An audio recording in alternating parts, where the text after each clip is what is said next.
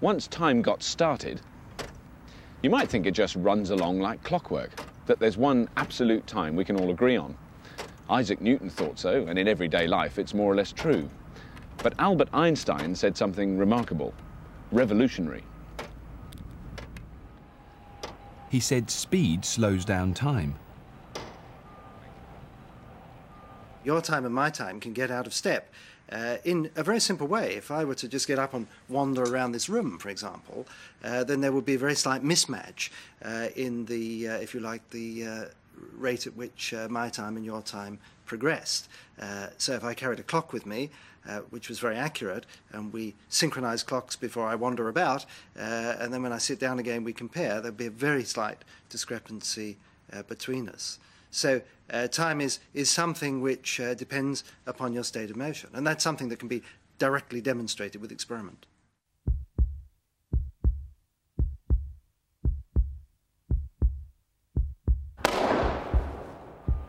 Imagine Chris could run at a constant speed close to the speed of light. Then some strange things start happening.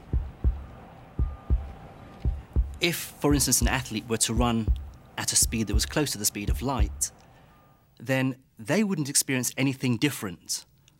But for someone watching them zoom past, they would see, first of all, that if they were carrying a stopwatch with them, that was ticking by more slowly. So time was going by more slowly for the moving athlete.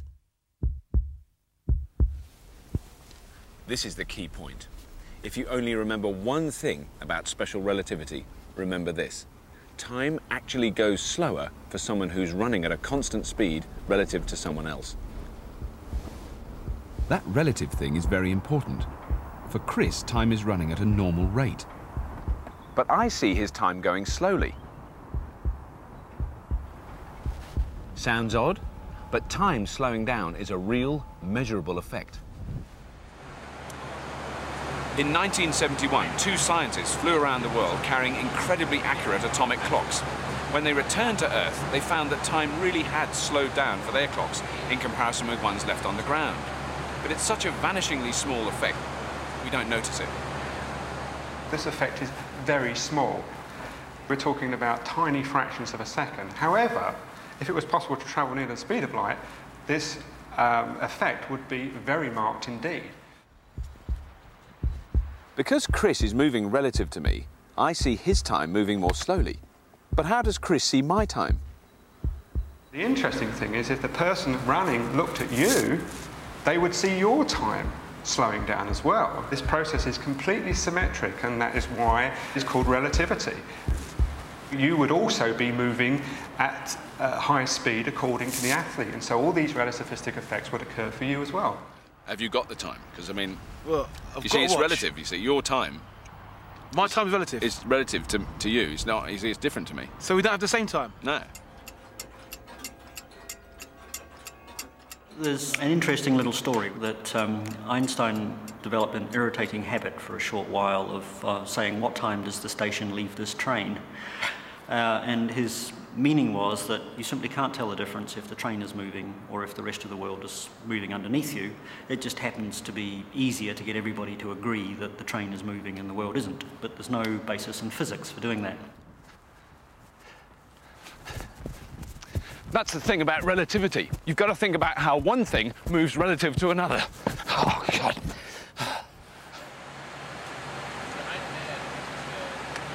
At the moment, I'm travelling at about 600 miles an hour relative to the ground, but it really doesn't feel like I'm moving. Everything behaves the same as if I was stationary. Well, that's because we're travelling at a constant speed. Now, the only way I can tell if I'm moving is by looking out of the window, but that would still look the same if the ground was moving and I was sitting still. Exactly the same is true with the athlete running down the track. An athlete running nearly at the speed of light, zooming along, says, "Oh look, I'm staying still and all these people are hurtling past me at nearly the speed of the light backwards." So we look at the athlete, see, hey, he's moving really quickly, time is different for him. Athlete looks at us and says, hey, they're moving really quickly, time is different for them. And it's exactly the same for both of us. Relativity says that who's moving depends on your point of view. So time depends on your point of view too. It's relative. Time is different for everyone. Absolute common time doesn't exist.